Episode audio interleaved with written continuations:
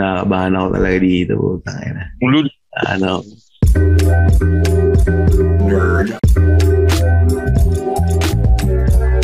Welcome to another edition of 3040 Podcast with your hosts, Louis Lim and Tristan Ting. Ano bang i-intro dito sa guest natin? Kasi actually, itong guest natin, Siya yung ano, um, naging medyo nag... ilaw ng podcasting world sa Pilipinas. Kung si Mo yung halige, siya yung ilaw. Ah, Ulul. Ay, nasa yung misis. Tayong lumabas. Hindi, actually, pare, actually ako kasi, sa aking, ano lang ah, yung personal, ano ko lang, parang sa kanya ako naisip na, ah, puta, pwede ko rin gawin to. Pwede rin nung pala akong makapag-podcast, podcast na ganito. Tsaka parang medyo na-inspire ako sa mga pinagagagawa niya. Naisip mo, okay naman pala yung kahit kukwento ka lang, buhay-buhay. Okay naman pala. Hindi mo kailangang maging Ingleserong todong Inglesero.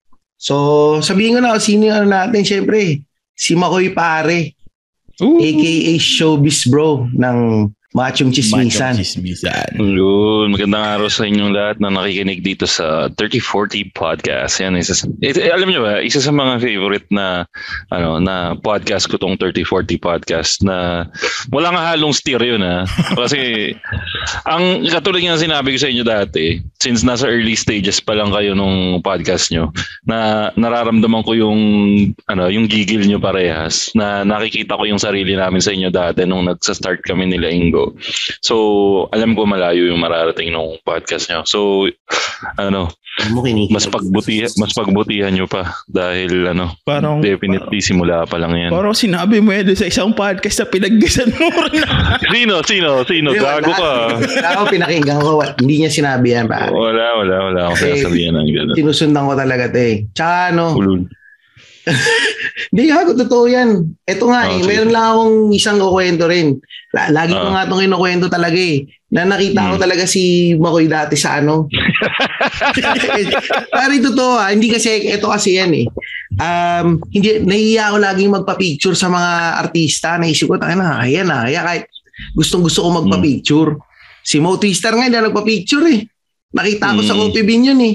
Si Makoy pare, nakita ko sa ano yan. Sa, saan yun? Sa Sa, grocery.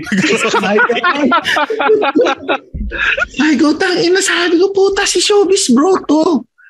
Sabi ko, Ito, ito, ito, Tristan ha. Wala, walang steer. Wata, wata, ilang buwan mo, ilang taon mo na akong ano eh, binobola ng ganyan. Hindi, ito, pare. gusto ko lang, gusto, eh, ito, ito, gusto ko lang makakuha ng first hand experience. Doon sa isang tao na nakakita ng ano, ng hindi mo masasabing class C celebrity, class D, mga class class G, ganun kalalim sa sa food chain ng ano eh. Ano pakiramdam mo na nakakita ka ng isang class G Sorry, ako- semi-celebrity? Na ano, di, pare, totoo ah. Ano ako eh, yung para bigla akong na-hype. Ulul! Parang ano, hindi totoo ah, parang, um, iba eh, parang nagulat ako. Actually, nagulat ako kasi na, ang tanda-tanda ako, sabi ko eh, excuse me, di ba ikaw si Makoy? Kabado pa ako, hutang ina sa Ngumiti ba ako? Ngumiti ba ako nun? Di, ano nga eh, bigla kang nagulat eh. Tapos ano nga eh, yung sinasabi nila na touchy-touchy ka, bigla mo akong inakbayan. Bigla mo, bigla. Ah, kaya ako tandang-tanda ako talaga. Kasi inakbayan mo ako. Sabi niya, uy, oh. Tapos bigla sabi mo sa, sabi pa, oh, sabi mo sa misis mo, oh, di ba sabi ko sa iyo, sikat ako. So sabi ko, ayun na, tapos sabi ko, tapos biglang, sabi ko, sabi ko pa, pwede bang mag, ano, mahoy, pwede bang mag, Gago ako nag ako yata nagpa-picture sa gago. Hey, sabi ko, pwede bang magpa-picture? Tapos ginawa mo, sabi mo sa misis mo, oh, ano, be, picture mo naman kami. Kasama ko pa nga yung anak ko noon eh. Sabi ko, sabi oh, naalala ko yun. May picture kami ng anak mo eh. Tapos sabi ko, oh, say, tapos sabi ko, tangina, tuwan-tuwa ako. Tapos pinagyayabang ko sa mga kilala ko yun. Sabi lagi nila sino yung putang inang yan. Sinasabi pa sa akin. Sinasabi pa sa akin. Tangina, sino ba yan? Tanga, license, tangay, sa ano yan? Sa Good Times with Mo, tsaka meron yung podcast. La, ang tanong pa sa akin ng mga yun, ano ba yung Ano podcast? yung podcast? Tangin na mo, bobo ka. Podcast. online. Palibasa, mahirap ka. Ang internet nyo, dial-up. Di mo alam kung ano yung podcast. So, yung iba naman nakaka-recognize kasi yung pinost ko siya sa IG, yun yung dyan sa akin, ah, siya pala yan. Nandun pa ba sa IG mo yun? Oo, nasa IG ko pa rin yun. Nasa Hanapin ko yan sa IG mo. ah. So, Alam mo kung... Pero tiya, saan ko nga, ano nga ulit yung IG mo para ma-follow ka ng mga nakikinig? Tristan underscore ting ba yun? Tristan Ting. Tsaka Tristan pare ito ah, sa sobrang tagal ko Ah. na nagpa-follow kay Makoy ah, two weeks ago Hmm. lang niya ako finalo back. Pareho, pareho tayo. to. Gagi, hindi. Ang ipinang-follow ko sa'yo yung ano. Ang pinang-follow ko sa'yo yung machong chismisan account. Pero yung showbiz bro, matagal nang pumapollow sa'yo. Gago. Sabi ko, puta na ba't ngayon ako pinalo nito? Tagal na namin nag-uusap nito ah. Ikaw yata admin doon sa machong chismisan. Oh, ikaw lang tinagpalo sa sarili mo. Gago. Eh, Hindi, hindi, hindi, hindi. Hindi ko pa siya binibigyan ng action ng ah, account doon. So, Pero teka, ano, ano bang kalokohan to? Ba't niyo ba ako in-invite dito? Um, kasi alam eh, namin- wala na kasi kaming matapik. Actually kasi, ngayon pa lang kami magigis ng sikat. Mm. Magigis kami Di ng sikat. nyo na siya? Di ba nag-guess na kayo? Si, ano, may, sino nga? Nakalimutan ko na yung mga nag-guess nyo. May mga nag-guess na kayong mas sikat sa akin. Ah, Di sino naman ako sikat eh. Ginigis natin ng sikat. Wala tayong ginigis sa sikat pare. Wala, Oh, ikaw, wala. naisipan namin kasi galing kami ng machong chismisa naman. Mm-mm. Siyempre, Ah, okay, okay. na namin yung machong chismisa na ano, na i-guest. Mm, yung titi Na legit. na nagbuga sa akin. pero pero walang stira, ano, na ano nung sinabihan ako ni sinabihan ako ni Louie na ano gusto niya ako i-guess. Mga two weeks ago yata yun. Sabi ko, una, maganda yung ginagawa ni Louie kasi may proper planning two weeks. Kasi pag kami nagtatawag kami ng guest, mga 3 hours, 4 hours before the show. So, sabi ko, ah, maganda tong ano. Tapos medyo, ano, totoo naman na, na ano ko, na na-touch ako kasi naisipan niyo ako i-guest dito sa 3040 podcast. So, ano nga pag-uusapan natin? Pucha. Di pag-uusapan natin yung history ng machong chismisan at kung bakit ka Punya, naging nagpa-podcast. Punya, punya, punya, tayo ako na mag-guest dito. Lahat na lang nag-guesting ko. History ng machong chismisan ka nang galing. Eh, kung ano, abit, kung nakikinig sa akin yun, wala sabihin nila, walang kwenta naman yan. Yan na naman nakikikwento ni Makoy. Hihirit na naman yan. Ay, Singgo ang dahilan. Kaya ako nagpa-podcast. Eh, hindi ko gagawin to kung wala Singgo. Iba na lang pag-usapan natin yung ano, yung mga regular na topics na lang dito sa ano. Dadagdag. Sa ano pala, 3040 okay. podcast. Pag-usapan natin yung pagtayo ng anak mo. O kaya yung pagiging army ni Louie, di ba? Idadagdag ko lang sa isa sa mga sinasabi mo sa mga guesting mo ah, Oo. na nung naggagawa ka ng podcast, inisip ko, nag-isip ako ng kakilala ko na nakakatawa. Kaya una kong naisip, si Ingo. Singgo. Yun talaga Kita- nakikita yun. Okay, eh, kita mo ikaw, sabi mo nga, kabi, ano, nakikinig ka lagi ng mga kung ano-ano pinaggagawa ko. Kaya kabisado mo na yung mga Ah, sasabihin ko. So wag na yan, iba naman, di ba? Hindi, hindi ko ipagpapalit si Ingo, pero si... Yan, di ba? Pwede pa. di ba? Baklang-baklang batuan, di ba? Pero ano pa ba? actually, Ano ba Roland? Roland, ano pa ba gagawin na? Ang ina. Kinakalkal ko kasi yung Instagram mo ngayon, puta, lumabas yung ID mo, Roland Tristan Ting. Puta, yun oh. ano ba tong kumpanya na to? E-Telecare, oh. Nag-e-tel ka pala. eh. Tatay ko kasi Rolando. Actually, hindi. Ah, ang gusto okay. namin i-topic talaga. Well, ang maganda natin i-topic, alam mo ano, yung talagang Ano, ano, totoong makaka-relate tayong tatlo is yung corporate life natin. Yung... Ah, akala ko Kasi- tatay na DDS.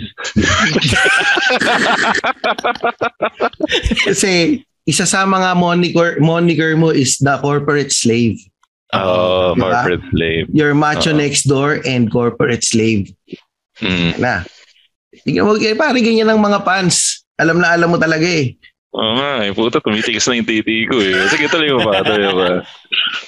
Ang ina, hindi ko lang sinubo yung titi mo, hindi niya alam ang betlog mo. pati, pati itlog, numumog mo. Ah, so yun, hindi, actually maganda pag-usapan natin yung tungkol sa mga corporate life. Maganda, ah. ano natin yung mga kung saan ba tayo. teka po dyan, nakita ko na. Nakita ko na yung pinost mo. Oh, pare. 366 weeks ago. Puta na. Ay na, di ba? Saka sabi mo, ang daming nakakilala sa akin, isa lang, si Yana Chebat pa. Sino ba yun? Yana Chebat na yan. Ano yan, ka, asawa ng kaopisina ko yan. Oh, shoutout Ay, kay Yana? Chebat. Yan. Oo. Y- Isa, isa lang eh. Wala. Walang nag-react. Walang nag-like ko. Gago. Sa opisina ko, tinatanong ako. Ay, Hindi, anim. May anim na nag-like. Nag-like Shoutout na. natin si Patricia, si Luther Domingo, Only Rose 10. Uy, si Masahiro. Masahiro nyo ka. Sa hero nyo ka. Oh. Saka si Yana Chebat. Yan. oh. Sige, sorry, sorry. Nakakita. nag-like niyan? Grabe naman. Anim, anim. Konti naman Oo. pala nung nag-like. Hindi pa kasi using IG noon. Nung Ah, di ba- 366 Ano bang year yun, weeks ago. Tristan? 20 352 weeks ago. 200 2015. Oo. 2015 yan. Natatanda ko kasi yan, parang Ayun, March 2. March 2, Oo. 2015. oh, tu- 2015 kasi ano yan eh. Yan, Kaka-anniversary lang pala last week. Ay oo nga putang ina. Oo. Yun, tinigasan na naman ako. Ay, ito, ito, ito. Ano natin, recording natin, pare. Oo. Sana pala sinakto nyo ng March I-post natin 2. sa ano yan, sa page ng 3040 tap. Magiging more than 6 na magla-like niyan. Mga Alam, alam mo gagawin, alam mo na ga magiging cover nito eh. Yung picture na ito yan. na. Huwag yan, taba ako dyan. Tapos papalitan ko yung ulo ng anak ko ng mukha ni Louie. Yan, ay oo. Diba? O sige, sige, eh, binibuild up mo na eh. Sorry, sorry, naputol kita. Binibuild up mo na eh. Ano yung build up mo dun sa, ano yung sinasabi mo? Kaya mag- ito yung gusto mong topic. Mag gusto kong topic to kasi ano eh, um, pare-pareho tayong makaka-relate dito eh dahil alam mo na, lahat tayo nagtrabaho tayo sa corporate eh. Although si Louie Oo. yan, given nag nag-military siya, pero ngayon nasa ano ngayon to eh, nasa corporate din siya eh. Hindi, Eh, ano, fed, nag-corporate ako sa SpaceX pero ngayon balik ulit ako ng federal. Oh, Fed. Ano ba yung kinaiba ng federal sa Oo nga, sige nga. Si Louie na lang pag-usapan natin. Ano Oo ba ang ginagawa ng federal? Pag federal sa, ano yan eh, di ba sa gobyerno? Hmm, sa gobyerno. Sa Ah. gobyerno. Ano ako ngayon? Ah, fleet manager para sa Air Force. Mm. Ano ginagawa? nun? Yung mga sa aeroplano, aeroplano ba yun? Um, hindi kasi ang mission ng base namin ngayon is ano, Western Range Defense. Ah. Hindi naman, eh, defense, so wala kayong ano, papadalang aeroplano sa Russia. Walang ganun, walang ganun. Depende kung ano ang kailangan ng gobyerno. Ah, ano- ano- ano si Louie ayaw niya nagsasabi ng mga ganyan. Ano ba yan? Top secret ba yan? Classified ba yan? Ah, yung- Pagka, yari yan, yung mga nag-deploy. Kakasabi mo lang kanina eh. Nag-deploy yung... Gago wag. Oh, yun. So, yung pala, gagawag. Papahaba ko. Nag-deploy yung gagawag. So, yun. Gago, wag i-cancel mo na yun. Mamaya mapahamak mo si Louie, gago. Pareho-pareho tayo, pareho-pareho tayo makukulong. Ah, wala pala. Actually, wala pala yun. Wala. Louie, ba? office yan. Gusto mo bang may kumatok sa pinto mo? Wala pala, hindi, hindi pala. Ano lang yan, hindi talaga. Hindi, yun nga, ma- pare, pero tayo nag-opisina. So maganda siguro, umpisa natin. Ah, Makoy, syempre. eh. oo, si Makoy. sige, Kasi sige, sige. konti lang naman din yung nakakaalam talaga kung ano ba yung corporate life mo eh. Mm. Ah, okay. So, ano, simulan natin sa simula. Bale, kung usapang corporate to, usa simulan ko na sa trabaho corporate talaga kasi bago ako nag-corporate, nag-odd jobs muna ako. Yun nga, yung na nagbenta, yun nga, yung nagbenta ako ng bolt dati, tapos naging technician ako sa isang computer shop, tapos nag, ah, nag-call center ako. Yun yung isa sa pinakaunang legit na trabaho nag-call center ako sa kung natatandaan ko yung pangalan, Q Interaction. Yan. Ah, hindi ko nakilala Ang- yun ah. Yung inter... Yan yun, pre, ano, ang trabaho nun, pre, kami yung tumatanggap ng order ng KFC. Ah, may ganun pa. KFC. Oo. Nag, ano, nag, aaral pa ako sa, sa Mapua nun. Mga parang dalawang sem na lang siguro. Sabi ko, kailangan ko kumita ng pera para, ano, hindi ako pabigat sa magulang ko. Nag-apply ako call center. Tapos yun nga, ano, KFC delivery. Pucha pare, ang masakit dun, tumagal lang ako doon ng mga three weeks. Kasi di ako pumasa sa training. Sipin mo, napaka, ano, nap, hindi naman sa minamalit ko yung trabaho, di ba? Pero po pare, tatanggap ka na lang ng order ng KFC, Oo nga. di ko pa naipasa. Ang, ang, ang, ano, kaya ko naman yung soft skills Hmm. and everything. Ang hindi ko kinaya, yung kakabisaduhin ko yung mga produkto. Na Ah, parang, walang, menu, walang menu sa harapan mo. kailangan, hindi, may Ano? menu, may menu sa may menu sa system, pero kailangan nasa utak mo na para pag tinanong, magkano nga yung ano, yung chicken wrap, ganun. Ah, Anong Ah, year yun, Makoy? Eh, eh, di ba maliit Ano? lang yung ano nung dati, yung mga menu-menu ng mga KFC. Maliit lang dati Oo, yun ah. mga 2011 siguro yun. Tama ba? Mga ganun, 2011. Or, 2011. ay, hindi, hindi, hindi, hindi 2011. 2001 yun. 2005, 2005 pala, mga 2005 o mga 2000. Patapos na ako noon, 2004 or 2005. Patapos na ako ng college noon, gano'n. Ah, patapos ka Yung- pala ng college 2005. Mm. Oo. kasi nine, ano, tw- 2000 kami pumasok na Ingo sa ano eh, sa Mapua eh. Hmm. Ako kasi gra- nagtatra 2001 ako gumraduate ng college. eh. Matan- matanda ka na kasi. Nakakala talaga. Oo. Is- 2001 ako gumraduate ng college. Tapos after parang after 3 months ng pagka-graduate na nagtrabaho na kaagad ako eh. Hindi wala na akong bakasyon eh. Ano talaga eh. Rekta eh kasi ayokong magutom eh. Magugutom yung pamilya namin eh. Eh, pare, pares tayo kasi kami naman ni Ingo, nung graduate kami ng, actually hindi pa kami gumagraduate kasi nga, di ba, naiwan nga namin yung thesis namin. Parang, pero one week yata bago matapos yung school uh, semes, ah, term, term yung tawag sa amin nun. Yun nga, nag, nag-apply na kami sa isang araw, ang iginugol namin, meron kaming kasama, yung kaibigan namin laging may piksa, si Andy. Yan ba yung ano? Yung nagbabalat yung itlog? Oo, yung nagbabalat yung itlog. Ito yung nagbabalat. May nagbabalat yung itlog niya, tapos lagi pa siyang may piksa. Oo. Natanda ko yung sabi isa. Oo. Tanga-tanga kasi yun eh. Pa, di ata alam ni Louie yung story nun. Baka nakalimutan niya. Kasi ganito yun, Louie. Nagkikwentuhan kami. Parang nagkikwentuhan kami ng mga bagay na baboy. So, tol, naranasan mo na yung pag, ano, pag sumu- yung tumulo yung sipon mo. Oo, oh, pare, pag tumulo yung sipon mo, biglang out of nowhere, humirit siya. Eh, pare, pag yung ano, nagbabalat yung itlog mo, natahimik ka bigla. Gago tol, hindi normal yung nagbabalat yung itlog mo. Tapos parang may hindi na siya nag-open up sa amin ever again. Tangina. so, Nagbabalat na itlog Pilipig sa Napakadaming tao. Ewan ko. Eh, man, basta kamukha niya si Andrew E. Yan. Eh, Anyway, so, so so yun ano nag ano nag, yun yung una, yun talagang legit na tapos na yung school. Tapos nag-apply kami ng trabaho. Nagplano kami ni Linggo na isang araw i-google, i-google namin sa paghahanap ng trabaho. At si Andy, na, bilang siya, nauna na siya nagtrabaho sa amin ni Ingo, dinala niya kami sa call center which is yung link to support sa Eastwood. Sa is. Di ba yung happy place? Yung ano? Hindi, hindi, hindi. Happy Place is ano, yung ah, doon kami nagkakilala ng Tito Peach. Ah. Pero yung link to support, ah, ano yun, call center, ang hawak namin nun, ra- mga routers. Router. IT yan, IT. Links, uh, Linksys devices. Yung mga networking yan. Hard. Ayun, natanggap kami noong unang trabaho. Tapos sabi namin, tara, okay na yan, nood na tayo sa ini. So yun, tinanggap na namin kaagad. Pero pare, alam mo ba? Yun yung ano, di ba? Yung hindi tumagal si Ingo ng... Oo, gago yun. ano, parang iniwan niya ako. Pagkatapos namin mag-training ng mga 2 months, 3 months yata na training, nagpa-deploy lang siya sa floor. Parang tumagal lang siya ng tatlong linggo, hindi niya yata kinaya talaga yung ano, Night shift. yung na, buyatan. Mm. Tapos noon, meron siyang ano, muntik ng ano, manyakin doon. Kasi na, nakakasabay niya eh. Nakalimutan ko lang yung pangalan eh. Letter K, tuwan-tuwa siya kasi ano, mabait Malamang naman yung babae na yun. Hindi, ay, di, ah, wala sa ano, wala sa type niya. Wala Pero titigil na ako kasi ano, baka mag-away na naman kami ni Ingo pag tinuloy ko yung kwento. pero talagang type na type niya. ah, hindi, ewan ko kung type niya, pero nakakasabay niya kasi pauwi yun eh. So, titigil na ako doon kung saan safe pa ako, safe pa nung parte ng kwento na, yun. Tigas TV Na-develop lang sa jeep.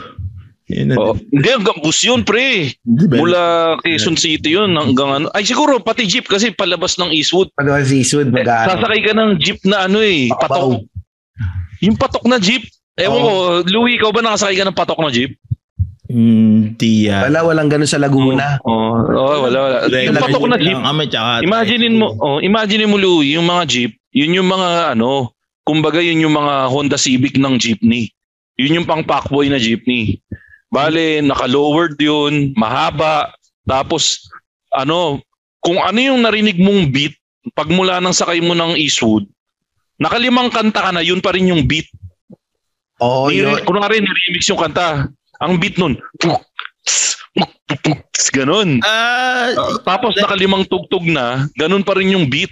Pero limang Ah. kanta na. Tapos Oo, yung kanta, nakasakay na ano, ako sa ganun, nakasakay na Oh, tapos ganun. yung yung player nila pare CD-ROM. Oh, CD-ROM sa PC. Oo. Oh, CD-ROM sa PC, Ah, ganun yung player nila. Tsaka yung mga kanta doon, Mm. yung mga may beat, pero ano, we're the king La- and queen of Yan. Sige, eh, kantayin mo. Kantayin mo. Bibigyan ka ng beatbox, pare. The music starts. Oh my, Remix! the remix. Nagbagay yan, pare. Tapos sobrang. Cubao. Ano yan, pare? Patok. Naalala ko yung link to support. Kasi Oh, ay, ako, na, i-tele oh, ako eh. ka. Magkalapit yan, magkalapit, magkalapit. Galit na galit kami sa mga agent dyan sa link to support. Kasi kayo, di ba yung ano, kayo yung ISP? Hindi, kami yung Dell. Dell kami. Ah, Dell ang mga computer, So, oo. kunyari, hindi kumukonek sa internet, sasabihin namin, ah, ano, tapos sasabihin, eh, itong isang device ko kumukonek sa internet eh. Hindi, gagi, itong sistema dyan.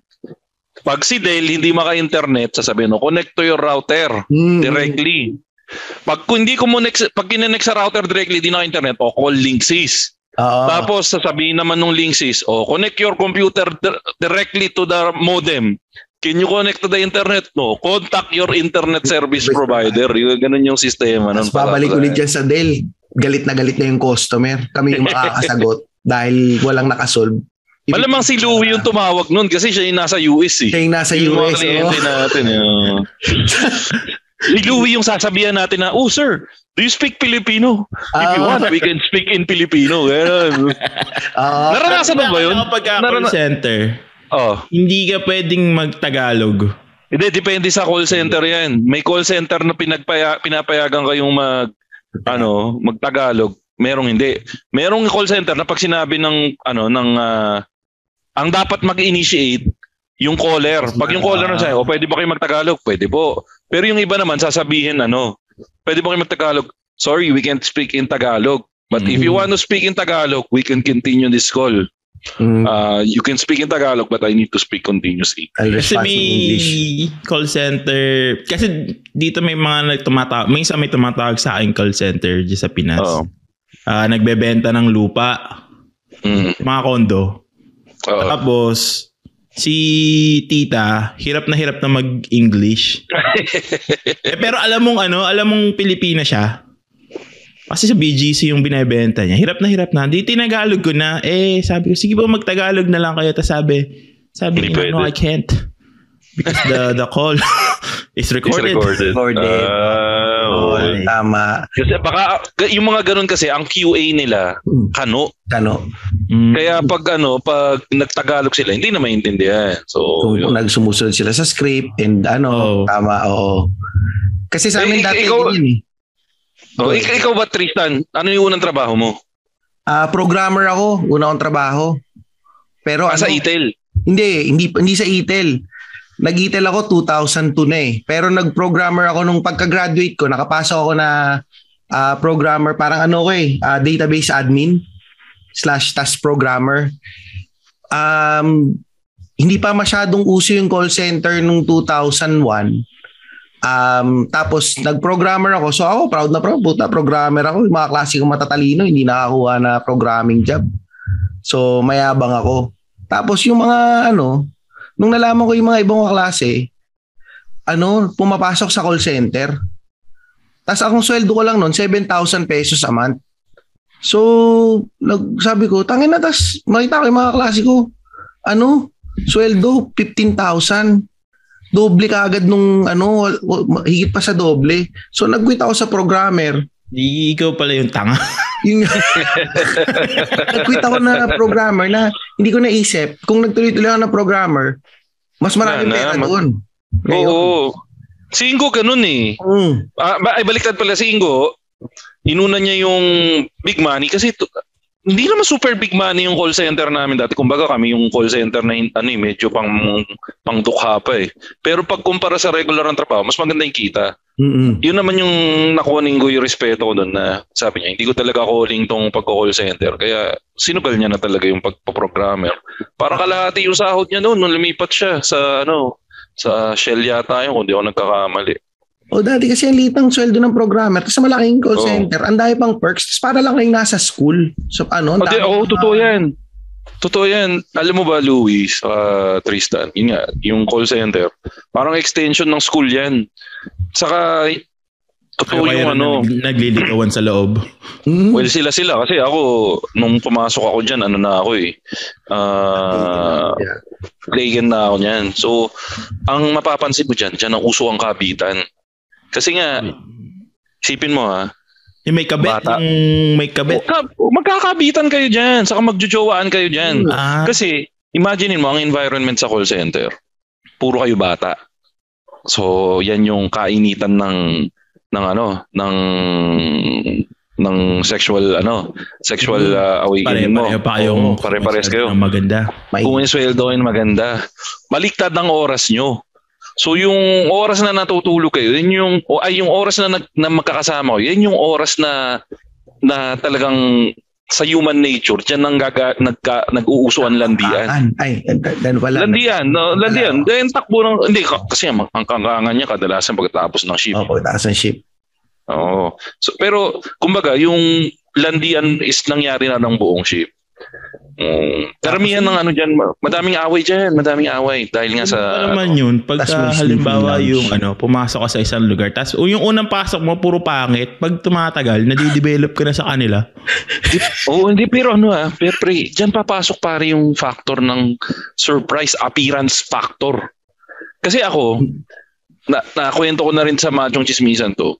'Di ba na-kick out ako dati? Second year Mm. high school yata. Mm. Pare, paglipat ko doon sa eskwelahan ko na galing ako sa elite, eh, Notre, Notre, medyo oo. pang mayaman na eskwelahan yan. Lumipat ako sa MCU.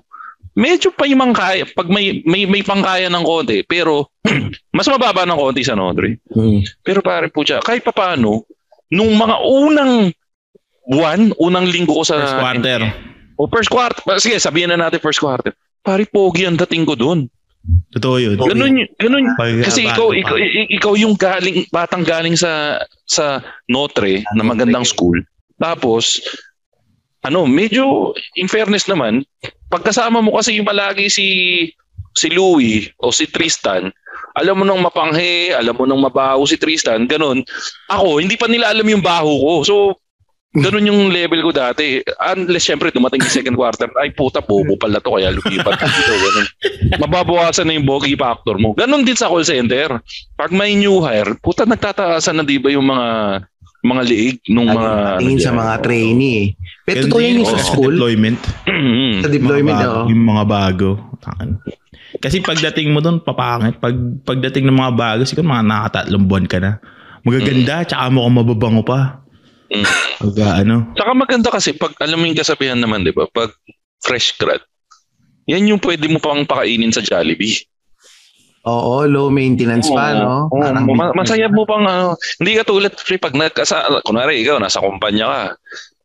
Ang i-donate mo yung mga senior programmer o kaya mga manager. Pag pinakain mo sa Jollibee, yan pre mumurahin ka niya. Sabi mo, puta, na kaya ko bumili ng value meal. Eh pag pinakain mo yung fresh grad, pre, puta, pakainin mo lang ng ano. Ano yung pinakamahal na combo? Yung may, may spaghetti, may, may, may lumpia, saka may burger steak. Puta pare, ano, okay, inorderan mo ng champ. spaghetti. Kung pag inorderan mo ng champ, poging-pogi ka na nun. Di ba? Yun yung lamang. Galing nito. Sa corporate life. Yeah. Pero hindi ko nagawa lahat yun kasi nga may jowa na ako dati noon. Pero nung, Kinuwento ano, lang sa akin ni Ingo yun. nung panahon na yon nung sa corporate life, ang hindi ko kasi nagustuhan nung nag-corporate life ako, walang masyadong structure. Lahat Okay. laging nasa gray area. Hindi mo alam kung borderline illegal na yung ginagawa mong decision. Nung, siyempre, nandun pa, rin, nandun pa kayo sa initial stage nung panahon nyo. Ganun, ano, may structure na ba noon o ano pa rin? Parang borderline lagi yung galawan sa pagdating sa call center. Sa amin, Ah, ikaw, ikaw Tristan, sige, mauna ka. sa amin sa e- yung sa e-telecare, in fairness to e-telecare, kasi pioneer yan si e-tel eh. Ano eh, very structured talaga lahat. Lahat may proseso, lahat may document. Um, tapos pag merong nagkakaroon ng mga break sa mga proseso nila, madalas yan ano eh, nagkakaroon lagi ng change management para ayusin yung mga proseso. Hindi yun niyayabang mo, di ba? Number 46 ka yata. Sa number 46 saan? Number 46 sa batch. Batch Hindi, 46. 20, 25 ako, batch 25 ako. Ah, 25 pala. Ah, 26 pala, 26, 26. 26. Oh, yun. So, yung mga ganon. May ano naman, wala naman, sa akin, napansin kong mga, yung mga walang structure, nung lumipat na ako dito sa Australia, parang sa mga puti yata ay, ano eh, hindi sila masyadong Mas structure. ma-structure eh. Mga masyado kasi silang mga, mga weak. Gago. Na ano, yun, yun lang. Pero ba't sa inyo ba, Louie? Anong ano? Yung nag ano ako doon sa SpaceX dati. Walang kasi ano siya eh, parang nasa infancy stage pa lang siya. Wala pa siya 10 years pa lang siya eh. Majority ng ano ng galaw, yung discard, diskartihan talaga pagdating sa mga certain things. Wala siyang structure tas wala ring accountability. Tanga nakaka-order ako ng yung gloves na ano, every week bumibili ako ng gloves on sa account ng SpaceX. Wala silang pakialam. Wala silang pakialam. Siguro mala- malaki Gloves as in, nila. as in gloves na pang boxing, ganun? Yung gloves na pang trabaho, yung work gloves. Ah, Ah, okay. ganun. O kaya bumibili ako ng mga uh, sombrero. Yung panglamig, yung mga cold weather gear, bumibili ako noon. Wala. Wala silang ano, accountability. Minsan nagtatapon lang kami ng mga machine eh. Eh yung mga machine na yun, almost $1,000 tinatapon. Ba't hindi mo kinukuha? Kung tapos ko Ayaw mo ilalagay. gayahin. Saan ko ilalagay yung machine na Dito, yun? yung mga itatapon ng computer, kinuha ko lahat sa basurahan eh. Tapos binan- nilagay ko na sa FB market eh. Doon, andit. Agawin ko doon sa machine ng panggawa ng racket. Putya. Ay, sasalpak yun. Ang gagawin mo nga naman. Gawa ng racket ng puta. Tapos yung ano, kasi ka- campus ang tawag dun sa ano namin eh. May mga bike. Yung kukunin mo lang siya tapos magdadrive ka ng papunta sa iba't ibang location, magbabike ka lang.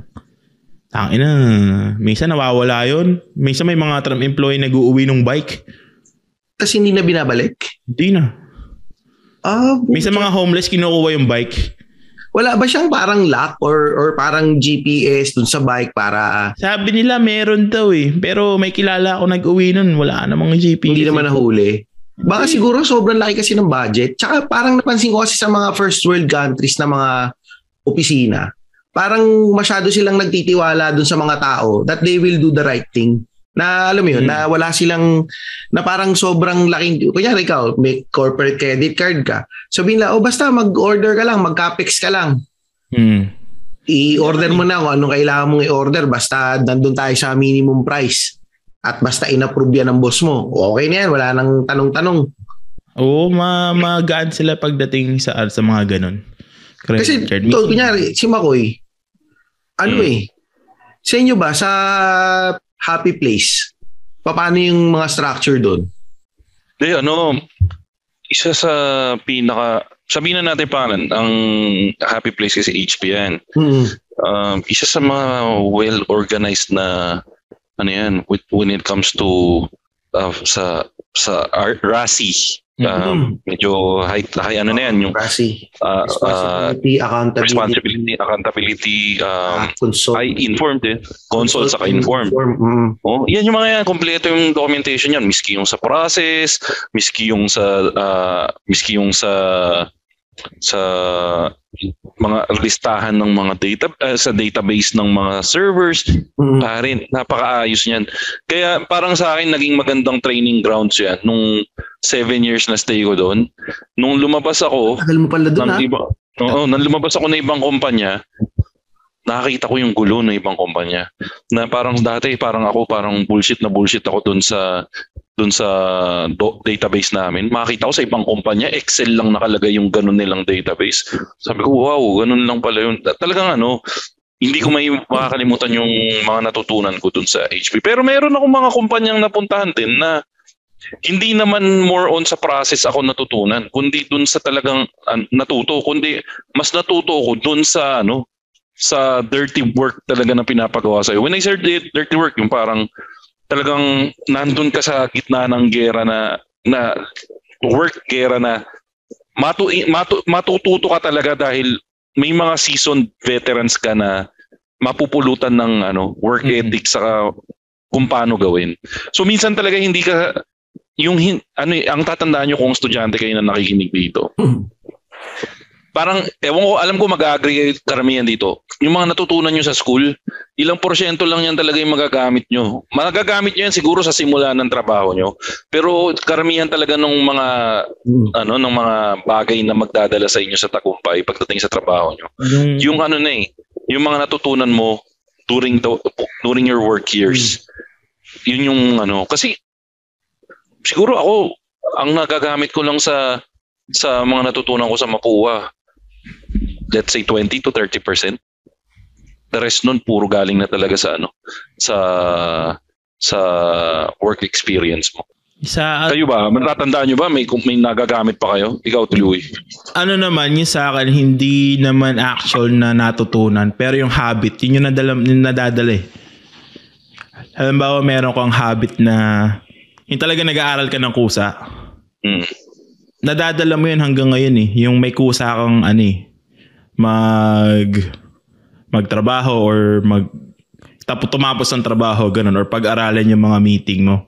Kasi may times na ano, yung magpo-procrastinate ka. May mga may mga may ganun face ako ng, ng student life na sobrang nagpo-procrastinate. I-interrupt ko lang sandali si Louie kasi pare si Louie, nalimutan ko na nag-usapang corporate tayo. Pag si Louie pare, pagka-usapang corporate, hindi yan tumatawa, gagi. Ano talaga yan? Napaka-seryoso, putang ina. Dapat, ay, ay, ay, ito ayokong topic to pagkakausap si Louie. Ano eh? Seryoso eh. Tangya, sobrang seryoso ni Louie eh. Eh, syempre.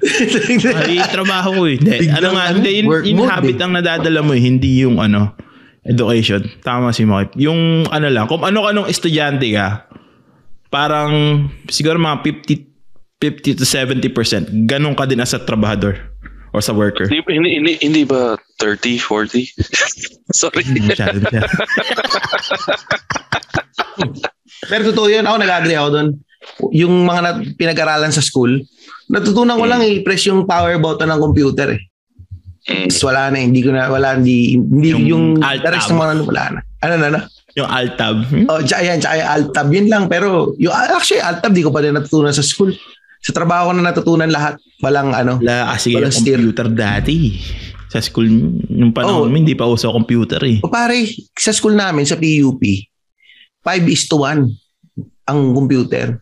So ako ko lagi, nandun lang ako sa likod, moral support lang ako lagi. Nag-ano lang ako, nanonood lang ako doon sa mga marunong. Hmm. So paano ako matututo? IT ka, tapos wala akong computer sa bahay. O ano, tatandaan mo yung Diba? panahon natin. Parang sa panahon, ewan ko kay Louie kasi nga mas mayaman sa atin. Pero tayo, Tristan, siguro yung panahon natin, yung inabutan natin na 3 is to 1 sa isang computer, Oo. 5 is to 1 sa isang computer, Oo, no? Wala tayo na nas- Lalo na nung high school ako. Puta, nung high school ako, parang 5 is to 1 kami sa isang computer. Yan. Nanonood kami, apat kaming nanonood doon sa isang kaklase namin habang pumupunta siya sa wwe.com. Ay, wwf.com, ano, po siya. Yun yung, yun yung klase namin. Ang klase namin dati, paano mag-internet? Tapos ano po siya, yun nga, ang laging pupuntahan dati, labcalculator.com, Ayo, Snow, Ah, ano yung isa, yung, yung puro brutal? Ano yung puro brutal, pre? Hindi, Oh, meron pa isa, nakalimutan nakakatakot. Oo, meron yun yung puro kababuyan, yung puro more ma, ano, morbid na mga Oo. Ah, doon ko napanood yung ginigilitan ng leg. Oh, yung mga Yung mga ganun. ganun, oo. Pero yung pinaka ano dati yung putya pag nagpunta ng love calculator tapos syempre tatype mo na yun. Bukas pa ba? Bukas pa ba? Check na love natin. calculator. Lovecalculator.com Ilang, ilang crush ko ang tinype ko doon sa love calculator na yan. Tangan, hindi, hindi natuloy-tuloy yan. Tingnan natin bukas. ano pangalan ng mga tinype mo doon, Louie? Ah, ano bang tinype ko doon? Ay putya, bukas pa! Puta! Love calculator. Bukas ba yung love calculator? Oh, pare, putya, meron pa. Teka nga, try ko nga sa ako. Hindi ko pa nagamit dito sa ako. Baka mamaya, crush niya ako, pre. Ayan, o. Type natin. Naalala ko Ano nung, yung- sa oh. ano, nung galing ako ng Manila tapos bumalik ako ng Laguna para mag-aaral ulit. Hindi nila alam yung lab cal- calculator nung inintroduce ko yung lab cal- calculator sa Sa Laguna. putok na putok. Every section nagla-lab calculator. Putya, pare, kinakabahan ako. 42% lang kami ng business ko. the chance of a relationship working out between blank and blank is not very big. But relationship is very well possible. If the two of you really want it to and are prepared to make some sacrifices for it, you'll have to spend a lot of quality time together. You must be aware of the fact that this relationship might not work out at all, no matter how much time you invest in it. Puta, kung Puta, nakinig ako sa love calculator, wala pala kami ng asawa ko. Pero pwede mo kasi pagpupuguin yung combo niya, tatanggalin ko yung middle name ko. Dapat kayo mo baka first, first name lang dapat. Oo. Dapat Ayun, tumaas, tinanggal ko yung middle name, naging 98%. Ito yung papakita ko sa kanya. Calculator.com ba? Oo, oh, lovecalculator.com. Puta, astig. sakto. eh. Maganda to, ma mailalagay natin. Ang na, 56% lang kami ng misis ko ah. Try mo ex Reasonable chance of, pare reasonable, ano naman, reasonable chance of working out. Oo. 50. Si Louie, yung girlfriend ni Louie. Ah, Tuwa mo, 39%. Louie. 39% tapos 59%. Mamaya pag-aaral ako nga yung ano nito, jumble. Baguhin mo yung jumble. Kasi yung ako tinanggal ko yung middle name ko, nag 98% eh. So, Dapat okay ba, ano? Dapat ba full name? Di Hindi, yung una kasi pinull name ko eh. So, Ah, ay na. Hindi, nung sa akin, first name, mga first name namin, hindi lumab 39 lang eh. Siguro pag ah, depende sa haba nung ano, nung character. subukan mo sa artista, baka sumikat ka sa ano, may chance kayo ni ano, Angelina Jolie, gano'n. Yun ba? Pia Wurtzbach, lagay mo. Louie and Pia. Di ano ba? ba spelling ng Warsback? Di ko alam pare. Ago. Ano na lang? Ano na lang? Sino nga yung pangalan niya? no? Pia. P- P- uh, hindi, ano pangalan ng ano? Asawa ni Derek Ramsey. Ah, Elena Madali lang- Darna pare. Ah. Oo, oh, yun. Madali lang spelling nun. no? Madali lang ano. Madali Darna, lang. di ba? Oo. Pero yung kunya ito, iba pagka nung, di ba nagko-corporate ka, Makoy, Oo. ipapasok ko lang na yung nung lumalabas ka dati sa good times, paano mo Oo. na ipapasok yung dati? Kasi kailangan mo bang magsulat din yata nun, di ba? Hindi, nagsusulat kami ni Mo dati. Ano, alas 5 na madaling araw, pre. Pucha. Ang Sipin mo, ano, ang pasok ko kasi sa office noon dati, 7 yata. 7, kung di ako nagkamali, 7. Nasa office na kami. So, gigising ako ng 5 o'clock. Magsusulat kami ng 30 to 1 hour. 30 minutes to 1 hour. 30 minutes to 1 hour yun. Eh, ang bilis lang ng segment mo dun ah. Oh, pero pero po siya, naghahanap kami ng ano noon, naghahanap kami ng balita. Tapos siyempre ilalagyan namin ng ng ng skit. Mm-hmm. Ga- Ganon, ganon katagal 'yun. Pa- Pare daw ano si Mo Twister ang Jesus ko noon. Kasi di ba pag gising mo magdadasal ka. Minsan din ako nakapagdasal. Si Mo kagad ang kaharap ko. Katabi ko yung PC ko. Hindi ko na pinapatay yun. Tapos Skype. Ano Skype pa kami Skype noon. nun. Skype. Oo, Mm. nasa Amerika na Kasi- siya nun eh. Tapos ano, iikot kami noon sa lahat ng ano, website. Ang una namin pupuntahan ay ABS-CBN News Entertainment, Abante, Abante Tonight, Bulgar. Nandun na, hanapin mo na lahat yun. Yung mga parang ano yun. Never kami nag-blind item. Ayaw namin parehas ng, si Mo hate ng blind item. Saka, Rekta eh. oh, rekta kami noon. Rekta kami noon nung Rekta eh. Ang panahon na yun. pinaka ko dati nun, pwede naman sabihin siguro, no? Si Jean Mm. Park dati, eh, no? Dat, dati. Hindi si Jinri, Jinri Park ang ano, special namin lagi dati. Oo. Kasi medyo tatanga-tanga si Jinri talaga sa, ano eh, sa mga post niya sa social media. Kaya siya yung medyo benta-benta sa Oh, amin. benta no? siya. 20% No. lang kami nun sa live calculator. Tangin na si Louie pare, hindi pa rin tapos na. hindi pa rin tapos. Naghahanap pa rin, naghahanap pa rin ng computation kung paano niya mapapataas. Tapos ang masakit na mataas si Jolina magdangal. Uy, gago. Julino Magdangal magkasama sa Singapore, si Marvin. Pucha, Oo. pakyo kayong lahat. Hindi pa rin makakalimutan yung kutsinilyo ni Marvin. Madami dami- pa siyang nasira. Madaming Pasko nasira, pero nag-apologize na si Marvin dyan. Huwag kang ganyan Pero ikaw, oh, Fans ni Marvin Jolina yung kausap mo. Oo, pare. Ginaganyan mo Pucha, si- ano, ah. tang- Tangin na yung lahat. Oh, chuba chuchu for life. Teka, pero ikaw, Louie, ano tawag dito? Nakapagtrabaho ba dito sa Pinas? Para magkaroon ka ng comparison sa trabaho sa US saka sa ano sa Pinas. Hindi. Um, dumare, nagrekta na. Ang pinaka first na trabaho ko talaga military na eh. Oo. Ayaw, naalala ko yun yung sa guesting mo kila Jeps. Oo. Parang ano, inutusan ka lang ng nanay mong mag-apply, di ba? Parang ganun. Oo. Parang sinabihan lang wala ka namang ginagawa. Di mag-military ka na lang. Tangin ng trip yan, eh, no? Ari, speaking of ah, nanay mo ha, friend ko na sa Facebook nanay mo ha. ah, ayun. Inat ka ng nanay Oo, ko. oh, inad ako na nanay mo eh. Puta. So, inaccept ko parang hindi naman ako suplado. Kilala mo naman ako eh. Oo. Ano, Yung nanay so inad ko na. suplado ka. Suplado ka, Tristan Ting. May katunayan ako suplado ka. Ayaw mo nga replyan yung isang network eh. Ang ina mo! Tapos na ma-pride. Nag-number 32 lang sa charts. Ayaw nang replyan yung isang... Ate, oh, nag-31 lang sa charts. Gago. Isipin mo, Louie. Ah, ano na, ang yabang na. Buti na lang talaga pinansin ko to sa ano eh. Buti na lang pinansin ko to sa grocery. Kasi imagine mo kung di ko pinansin to. Malamang di ako pinapansin nito ngayon nung nag-31 na to sa ano eh. Hindi ko papansin si Maoy kunyan, di ako pinansin niya sa grocery. Oo, Ano grabe talaga, tang ino talaga pag naalala Gusto mo ako. Gusto mo ikwento? Huwag mo na lang pangalanan, Louie. Ikwento mo para magkaroon ng konteksto para sa mga nakikinig. May may network kasi kaming minessage dati. Oh, itago na lang natin sa pangalang ano. Ano bang pangalan ng pwede natin itago? Triangle. doon sa- Hindi kasi Na- ano, na yung Pina- isang isang podcast, yung isang creator nila nag-guest sa Bachok Chismisa. yung chef ba, yung chef? Oo. Yun, Hindi pare? nag-promote Ito, ang pa- Bachok Chismisa at pagkatapos natin i-promote. Mm. Hindi, kakat na lang natin. Hindi, yung hindi ano, kakat dyan.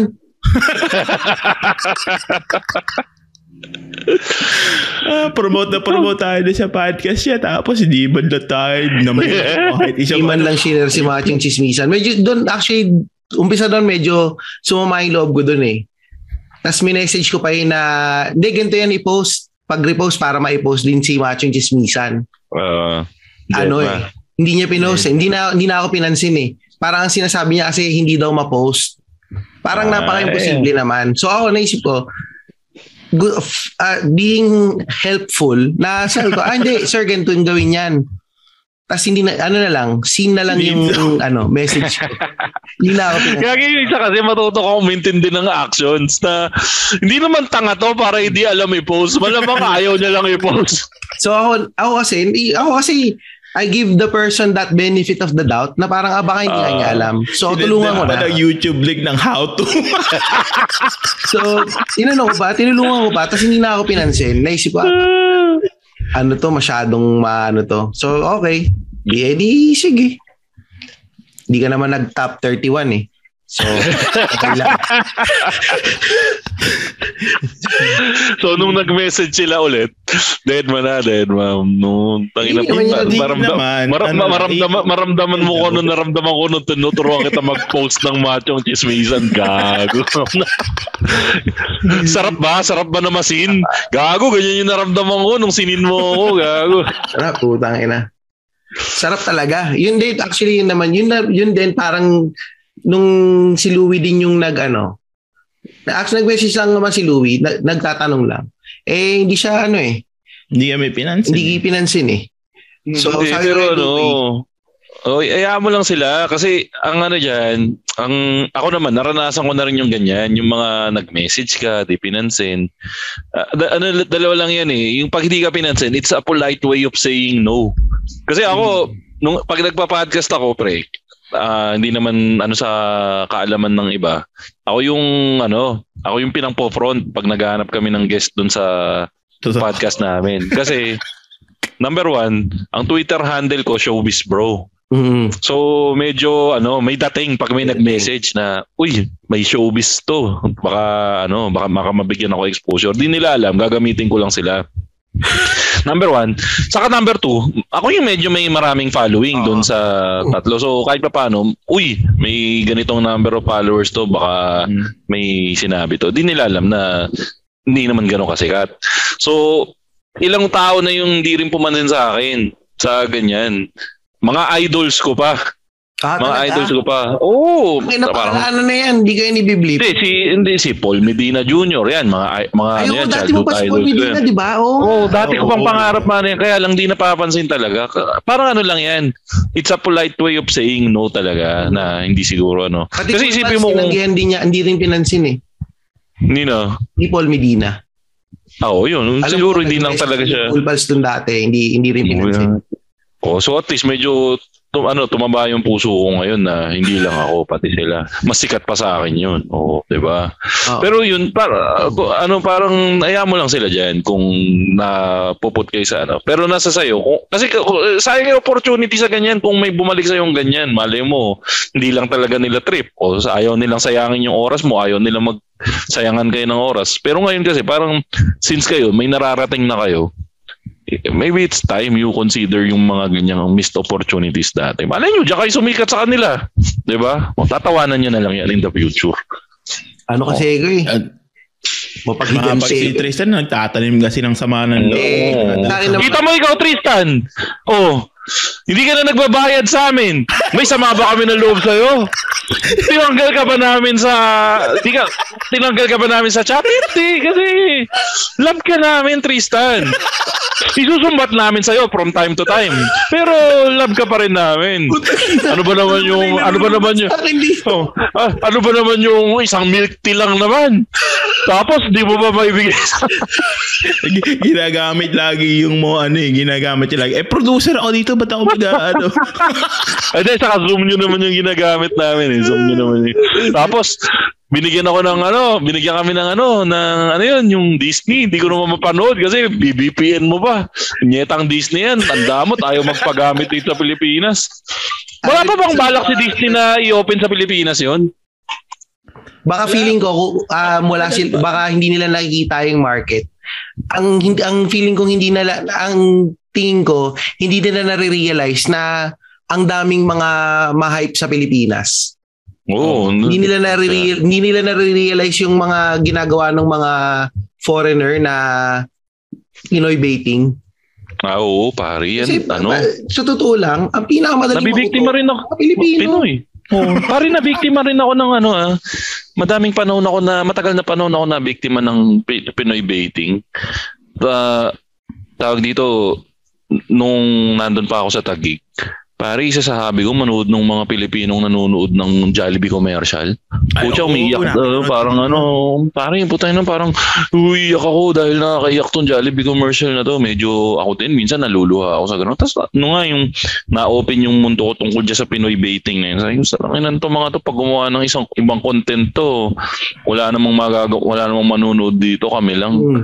yung kakain ng Jollibee, gano'n.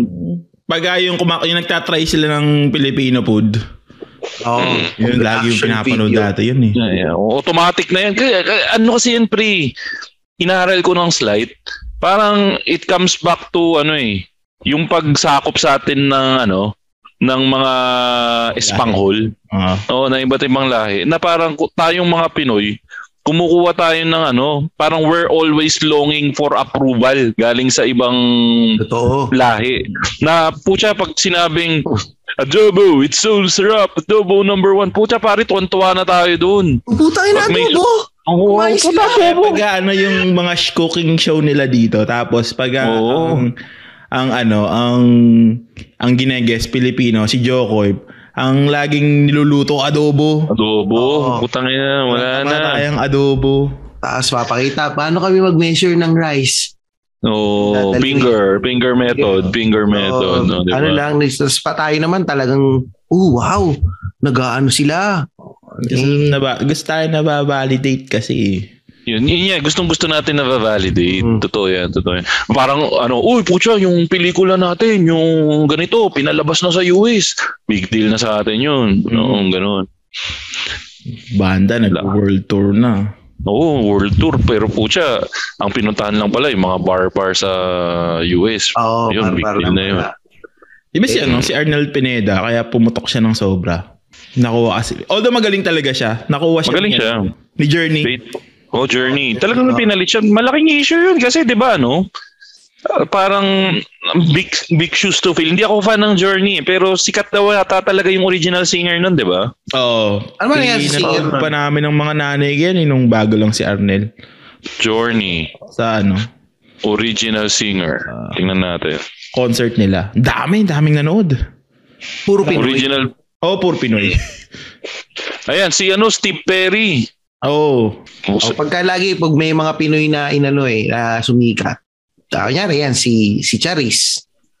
Diba? Ano, ano Hindi, di ba nga ano? Ano? Parang tayo mga Pinoy, ano, nanginginig itlog natin na hinahanap natin yung kung ilang percent ng dugong Pinoy na nananalaytay dun sa mga ano, dati si Enrique, no? yung Enrique Iglesias ba yun? Yung ano, anak, basta yung isa yung ano, Si Bruno Mars. O yung Bruno Mars, ilang percent Pinoy yun? Enrique Iglesias, ayan. Tapos si O, yung anak ba niya? Tiger Woods din yata eh. Sino? Ayan, si Si Tiger Woods. Tiger Woods ang pucha, may dugong Ah. Pinoy ba yun? Parang, parang. Balita ako dati. Alam ko may dugong Asian yun eh. Oh, may dugong Asian. Wala! Meron, may dugong Asian yun si Tiger Eh, sa, Woods. sa ang side, Sa nanay niya. yung Tiger. Hindi, yung nanay niya, ano, Ang Asian. nanay niya Asian. Oo, Tay daw, tay. Tay ba? Patay. Oo. Ah, Wala, walang sinabi dito. Wala, akala ko meron eh. oh, sa bagay, Wala. ano nga lagi, hinahanap natin yung, kunyari may basketball player, si Jordan Clarkson, Oh, Diba? Pinipilit to na ano. natin na Pinoy Pride. Para- Sino yung isa? Si, si Batista, yan. Mga Ay, Batista. Batista. Ayan. Si Vera. Yung Batista, Baut- Bautista yun eh. Bautista, Oh, daw yun Bautista, talaga. eh. oh. Bautista. Si Brandon Vera. Brandon Vera. Sikat, sikat pa si Brandon Vera. Di ko nakita talaga kung ano yung kasikatan niya eh. Sumikat siya sa UFC dati, tapos parang umalis na siya ng UFC kasi natatali na siya sa UFC. Lumipat siya ng Singapore para sa Strike Force yata. Kumbaga parang... Champion pa rin siya para sa Ah. Singapore nga lang. Yung Pero parang ang, gin- ang ginawa niya, big fish siya sa US. Ay, hindi. na medium fish siya sa US. Lumipat siya sa Singapore para maging big fish siya. Oo. Ganun. Oo. Yun ang ginawa niya. Eh, pag naman mga Filipino, basta may Filipino na ano, full support tayo palagi. Mm, di ba? Pag si may laban si Pacquiao dati, yung si, si Charis, no? Hindi naman sa kino-question natin yung choices ni Charis. Siyempre, guys, karapatan niya kung gusto Mm. niya mag-come out, no? Pero, ano, ang parang balak daw sa kanya dati, parang Katy Perry na yung datingan niya dati. eh. Yung parang mga ganong level Yan dapat. siya. Ah, sayang, no? Pero, yung ano, talaga eh. Ngayon, yung pumuputok dito sa States, pero ang tagal-tagal na sa Pilipinas nun, yung doble cara. Ah, uso nga Ah. ngayon sa uh, ibang bansa yata ngayon? ngayon. Oh, parang ang ano yung nakalimutan ko sinong nagano nun eh. Parang sikat na sikat siya. Medyo, medyo Marcelito siya. Pomoy. Marcelito Yun, yun. Pomoy. Ah, oo nga, oo nga. Pero sa atin sa pistahan pangkaraniwan na siya eh. Hindi kasi pumutok si Marcelito Pomoy dun sa ano eh. Yung talent show. Oo, yung The X Factor ba It's yun? a no for me. Tama ba yun? Oo, Ay, hindi, yung oo. ano, tama, X Factor. Oo. Pumutok nga siya doon. Pero dati, dami namang gumagawa nun. Well, ganun talaga eh. Siguro, pagka na-recognize nga talaga tayo ng ibang bansa eh. Ano eh, um, parang lagi tayong may, may pride ba? Oo. Ikaw ba, Louie? Nung kunyari yan, nag, nag-army ka o ano, may certain ano ka ba na parang Pinoy ako pero nakapasok ako US military, Air Force ako. Wala naman kasi parang dito almost pangkaraniwan lang pag nagmimilitar. At saka sa bagay, pamilya mo kasi talaga puro mga military na din eh. Hmm. So ano ka na din eh, alam mo na din yung ano eh, May pride din kasi Air, Air Force ka. Air Force ka. Pero yung as far as yung pride na kasi Pilipino. Madami kasi Oo. Pilipino din sa Air Force eh. Ah, parang Ah, common siya. na lang siya. Oo, parang common, Common, na rin siya. talaga siya na gano'n. Oo. Lalo sa Navy. Ang daming Pilipino sa Madaming Navy. Pilipino. Parang Oh. 80% yata at Pilipino eh. Hmm. Oh. Eh, kaso pagka naman sa Air Force, um, may mga, pag Pilipino kayo, magkakadikit kayo. Mm. Laging, Parang may ano, may mga may mga clan-clan ba? May mafia. ganun. Magkakasama yung mga Ano eh, sa loob ng military may Filipino mafia eh. Oo, may Pero mga, ano ba, ah, yung ano bang tingin ng mga ano sa Pinoy doon? Medyo kinakatakutan ba? Medyo lower low part of the food chain ba? Nasaan parte ba tayo ng ano doon? Wala naman, hindi naman kinakatakutan. Ano lang, maganda lang tromopa ng Pinoy kasi madaming hookup.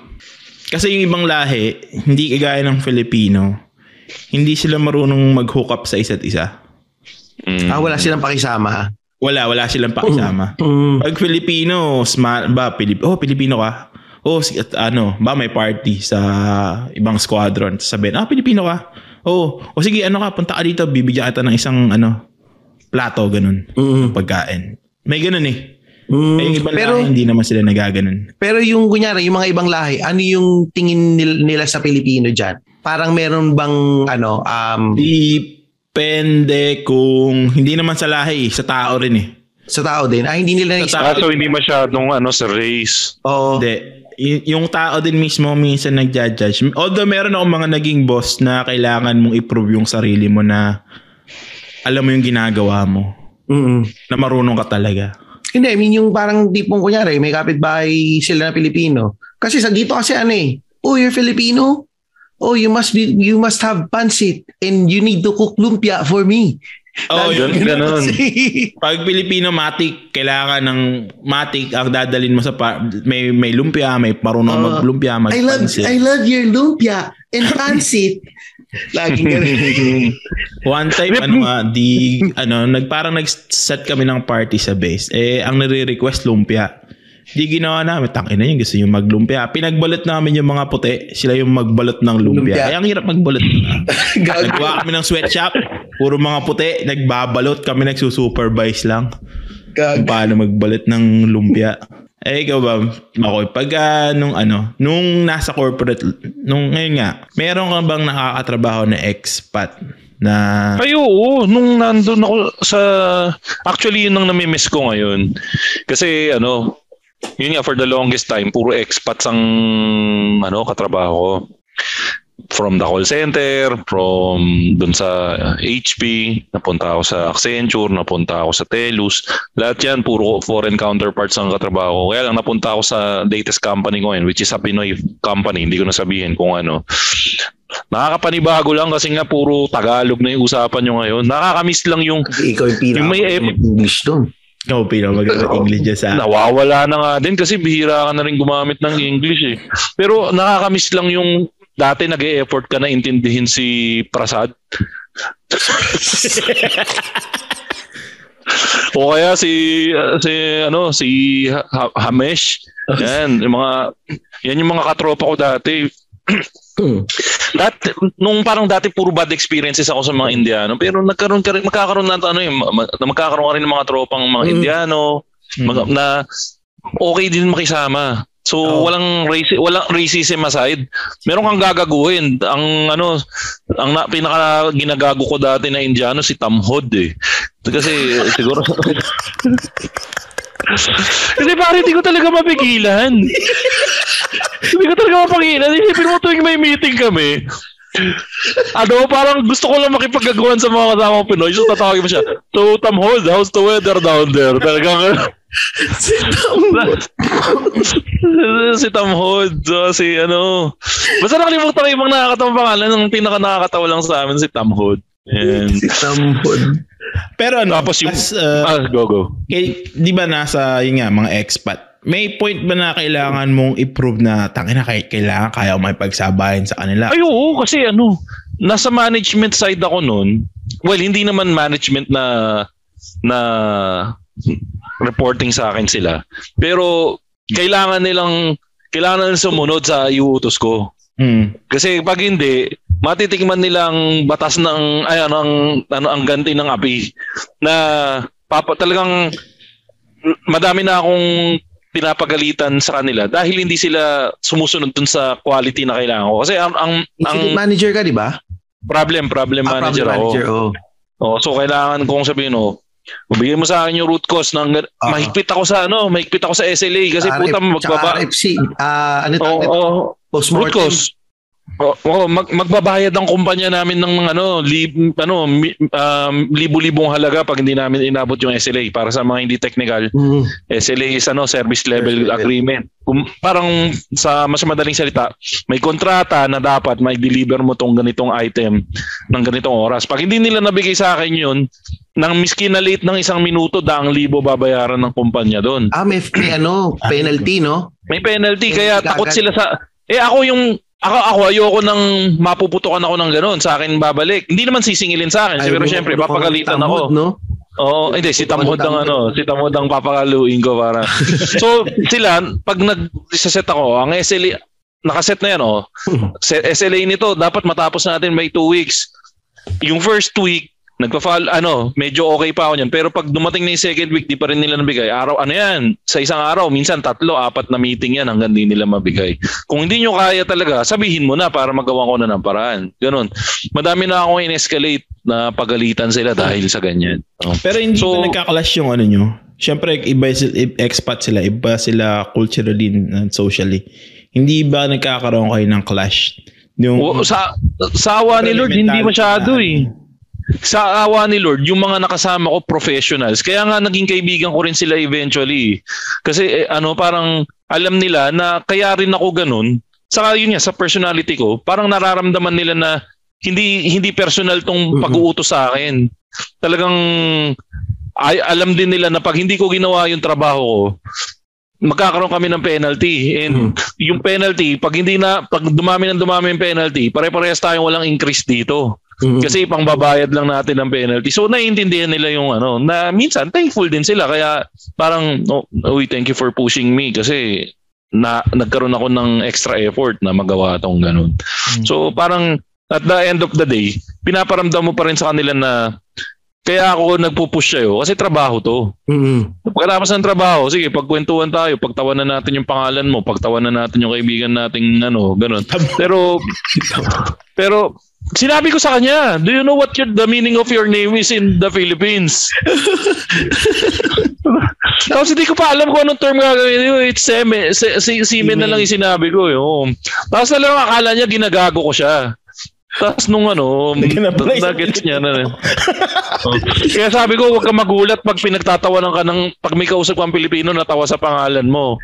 Kasi nakaka, nakakatawa talaga yung pangalan mo dito sa Pilipinas. Kasi yung pangalan mo, tamod nandito sa. Pinas. Pero totoo yan, may mga Bombay na nakakabwisit. Kaya ako alam naman lahat ng nakikinig dito. Ayun, sorry, sorry. Naalala ko yung isa. Yung isa, yung ano ka, kabilang team. Ang pangalan niya Barat. Ito mo, tsaka si Bob. Taga ano yun? Barat. Si si Tom Hood sa sa- ano security. Mm. Security team. Si Barat Wintel, Windows. Windows team si Barat. Si Barat. Ayun, Yung la- Barat la- pa niya, yung yung ano, na... Hindi, hindi. Barat. B- BH, B- B-H-A-R-A-T. Barat.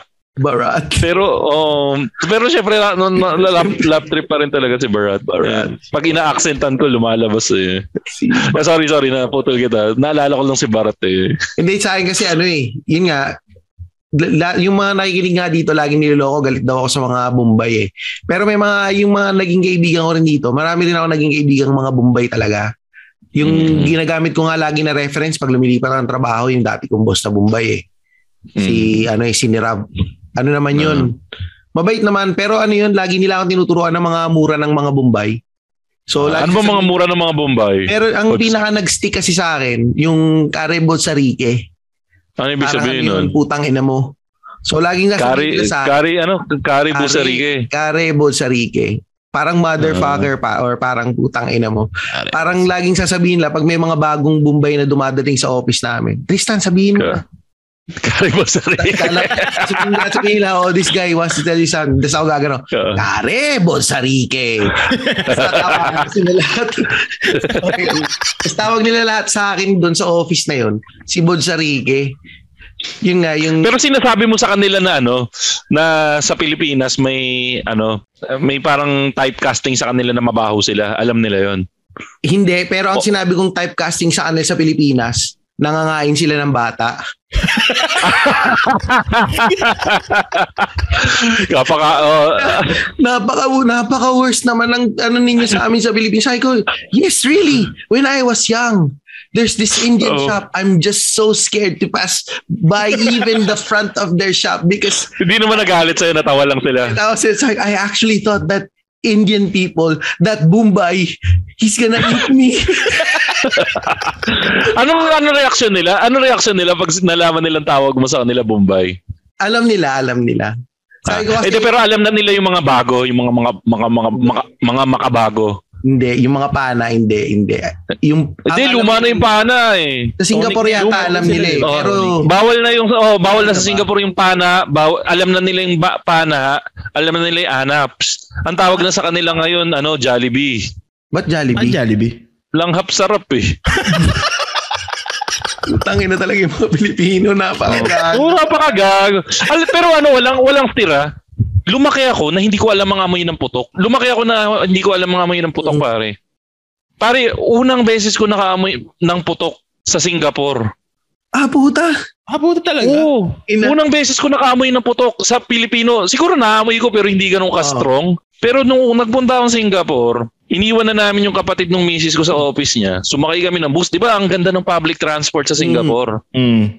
Pucha pare, nakasabay namin yung uwian ng mga manggagawa. Puta pare, gumanon sa harap ko. Yung ku- kumapit sa ano, kumapit sa sa estribo. Oh. Puta pare, talagang ano, doon ko unang, Ano talagang sinapak talaga ako. Ganun eh, no? Oo, pare, ganun. Ganun, ganun. Ganun na ganun talagang ano, parang sinapakan ng katotohanan talaga doon ko unang naamoy. Pero hindi ko siya mausgahan kasi pare, mang manggagawa siya eh. So, malamang pagod siya sa buong araw. Pero doon ko lang una na-experience yung combo ng manggagawa na may halong konting curry. Kaya talagang ano, Pero ano talaga eh, kahit naliligo, kahit yun sa mga nasa office, pagdating talaga ng hapon, sumisingaw na sila eh. Oh. Tsaka- Hindi, yun yun yun yun yung nag-break ng ano, yun yung nag-break ng putok virginity ko. Ang masakit doon, nung na-break na yung putok virginity ko, pag may nakikita na akong um, ano, Indian Boom, or yung yung hindi hindi rin Indian, hindi lang Indian eh, European ano, mga European yung mga hindi naliligo lagi. Pucha pare, alam ko na. Kahit na yung hint ng amoy, alam ko na. Tapos yung isang expat, speaking of expat, ah meron kami dati, type yung kakla, kaopisina namin. So sabi niya, ginawa kong ano, ginawa kong Tulay. ano, ah, hindi- tulay eh. Mas maganda yung term Wingman. na ano, hindi Wingman. wingman, eh. Bugaw. yeah. Sabi, uh, uh, you, you fix the whole weekend. Everyone in the team, you bring the whole team. But make sure you bring, uh, tago na lang natin sa pangalang Liza. You bring Liza so that I can be friends with her. Tayo na, di, bataan pre, bataan. Over buong weekend, sagot niya. Oh, puto. Oh, buong weekend pare. 20 kami. 20 kami. Oo, 20 kami. Bumili, ano, umupa kami ng rest house. Pare, doon ko naranasan yung isang stand-up freezer, puno ng beer. Sagot niya lahat. Sagot niya lahat. Oo. Puta na lasing. Puta nagsiswimming sa semento, pre. Nagsiswimming sa semento. Tapos, gusto ko nang bugbugin nung gabi kasi nga, ano, talagang nangaaway. Sabi ko, if you don't stop doing that, I'm gonna punch you in the face. Ginanong ko na. Dito mahimik din. Tapos, nung nabuisit na ako nung gabi, akala ko, natakot ako. Kasi akala ko pinasok kami. Nakabulag na sa ano. Nakabulag na sa kusina. akala ko patay na. Nilalakaw pa. Puta. Natutulog nilalagaw. Naawa naman ako. Naawa naman ako kasi puta binayaran niya yung buong stay. Pero natulog siya sa kusina. Nilalakaw pa siya. Wala- eh, sobrang ba... Oh, hindi, di rin nakascore. Tapos buong 20 kami, walang umasikaso. Ako na inaawa. Kasi nga, ako nga yung bugaw niya eh. Pinakain ko, pinakain ko. Kasi nga, bad trip na lahat sa kanya eh. Bad trip na lahat sa kanya eh. Pinakain ko and everything. Pauwi na pre. Walang gustong magsakay sa kanya. Kasi, Dalawang araw kami sa Bataan, hindi naligo sa dalawang araw, naligo lang sa tubig dagat. Puta pare, naghalo yung amoy ng putok niya, saka yung lansa nung dagat. Oo, yung kalat. At lansa. Saan siya sumakay? Wala ka mo sa magsakay. So ang ending, kinausap ko. Ano nga pangalan nun? Hindi si Barat yun eh. Basta nakalimutan ko yung pangalan. It's a custom here in the Philippines that before you ride a car, especially for long, long trips, you take a bath. And that bath should last more than 30 minutes. Ang napakahirap na conversation. Puta. oh, oh, you see this soap? Make sure you finish it. Use it all over the body because um, Filipino people are clean people. We don't want to discriminate you. It's just that a lot of people are not comfortable with the smell. So inubos naman niya. However, meron pa rin talaga. Kasi Malaki siguro, Oo, kasi sa katawan nyo, saka pari-pari bataan, ilang oras yung bataan hanggang Maynila. Oh, mga 5 hours din yata, no? Oh, ang ang ending, merong isang grupo na lumipat sa isang kotse. Tatlo lang kaming naiwan dun sa kotse. Sinamahan ko siya. Ang pinalabas ko na lang na parang magsa-stop over pa sila sa Hmm. pamilya nung isa para kami na lang yun doon sa kotse. So, gana eh, ako yung pimp eh. Oo. Kumita rin naman ako doon. Putang ina kumita pa ang puta. Siyempre pare, yung bahay 15 mil, 20 mil na sa akin yun. Yung pagkain. Kum- pumatong ako kasi Oo, alam mo kung ba't ko pinatungan. Alam mo, pin- alam mo kung ba't ko pinatungan. Kasi ano eh, i-paper dime niya naman eh. Hindi. Ay, ano, hindi naman niya pala pera. Oo. Oo, hindi naman pala niya pera eh. Di kumita na rin ako. Diskarte lang daw man pala. Oo, so ano, nakapatikim. Oras na yun, ano, nakababayang bintana mo. Speaking of pimp pala, naalala ko lang. Pimp kicks. Your, ano, for something, something for your soul searching yan eh, di ba? Yan yung, Uh, best place for your soul searching. Ako nag-isip ng ano nun. Ako nag-imbilis ng punchline nun. Ay, ng ano, ng tagline tagline. Uh, Yan ang ano, yan ang unang nagtiwala sa akin. So, uh, uh, ang Pim Cakes guys, ano yan, tindahan ng sapatos kay kaya Paul and. Maggie Artadi. Oo.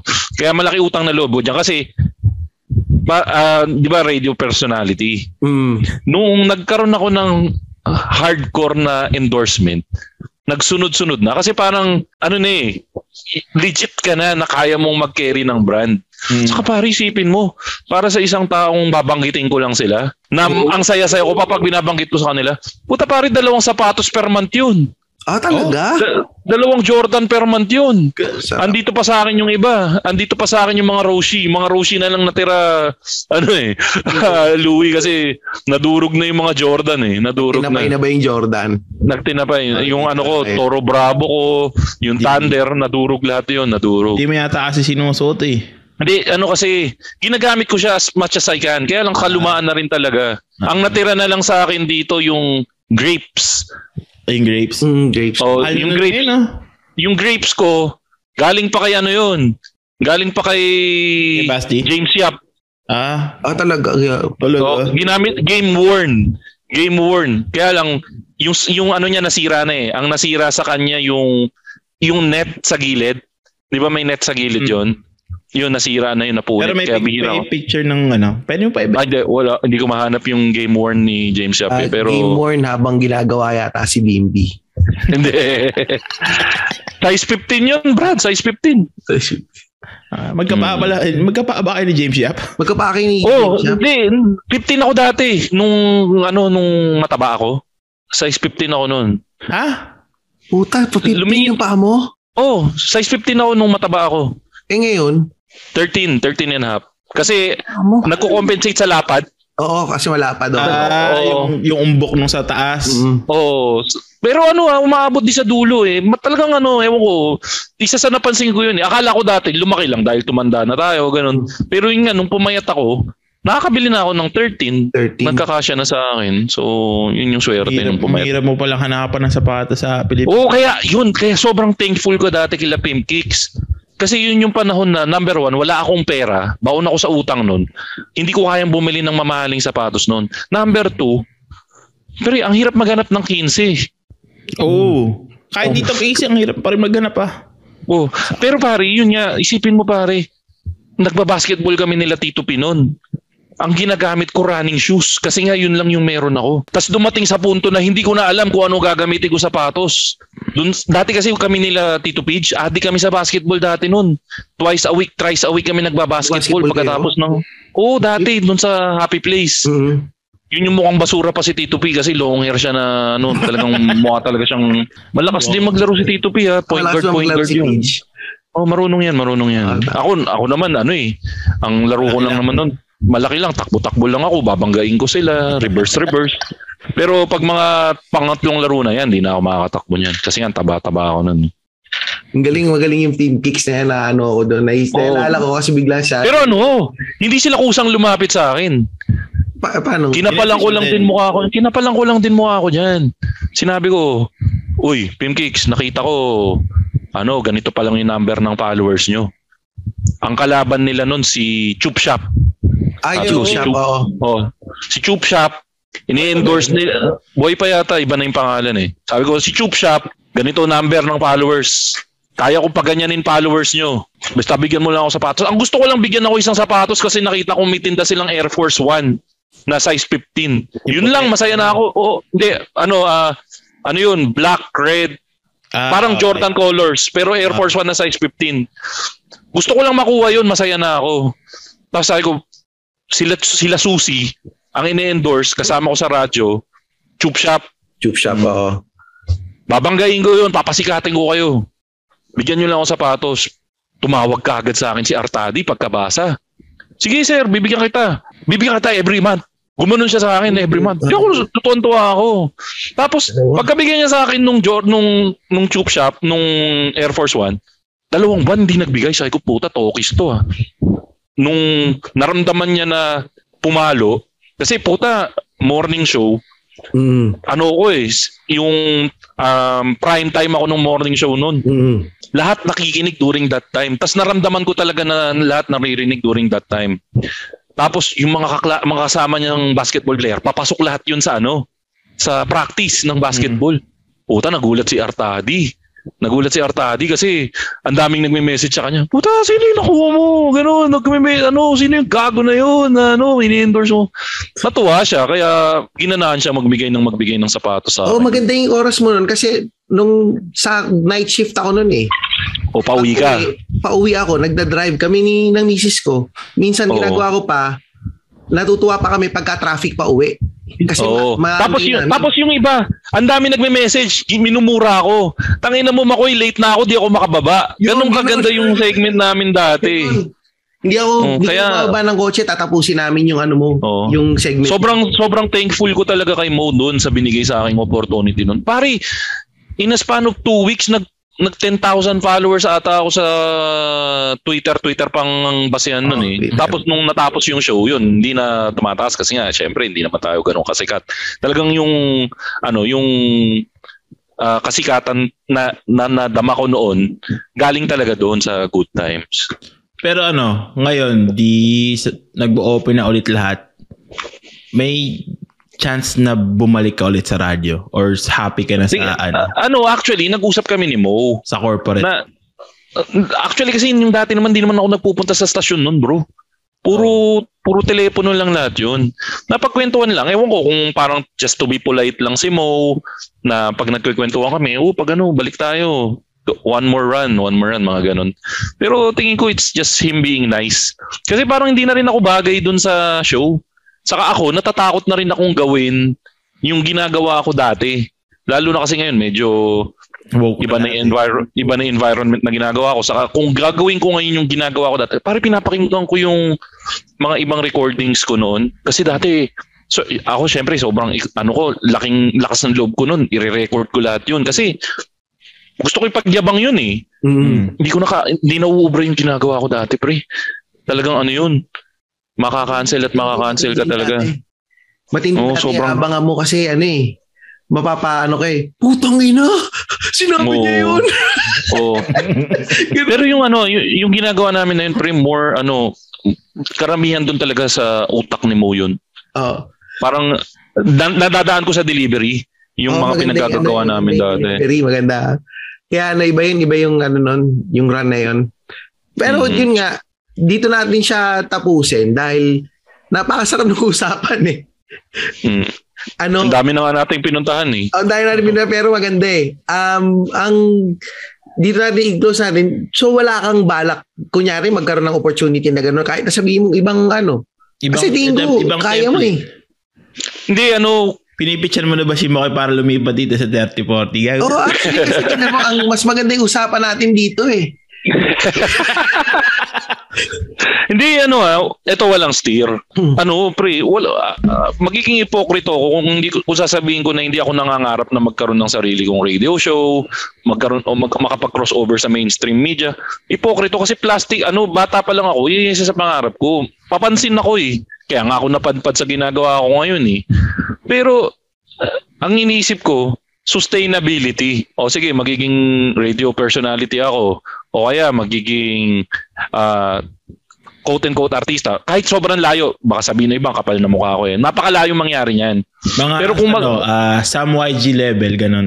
Radio personality. Mm. O yun, pare, kung sa YG level, parang ang yayaman ng mga yan. Mm. Sila sa YG. Hindi sila yumaman dahil sa radyo. Yumaman sila dahil sa opportunities na binigay ng radyo.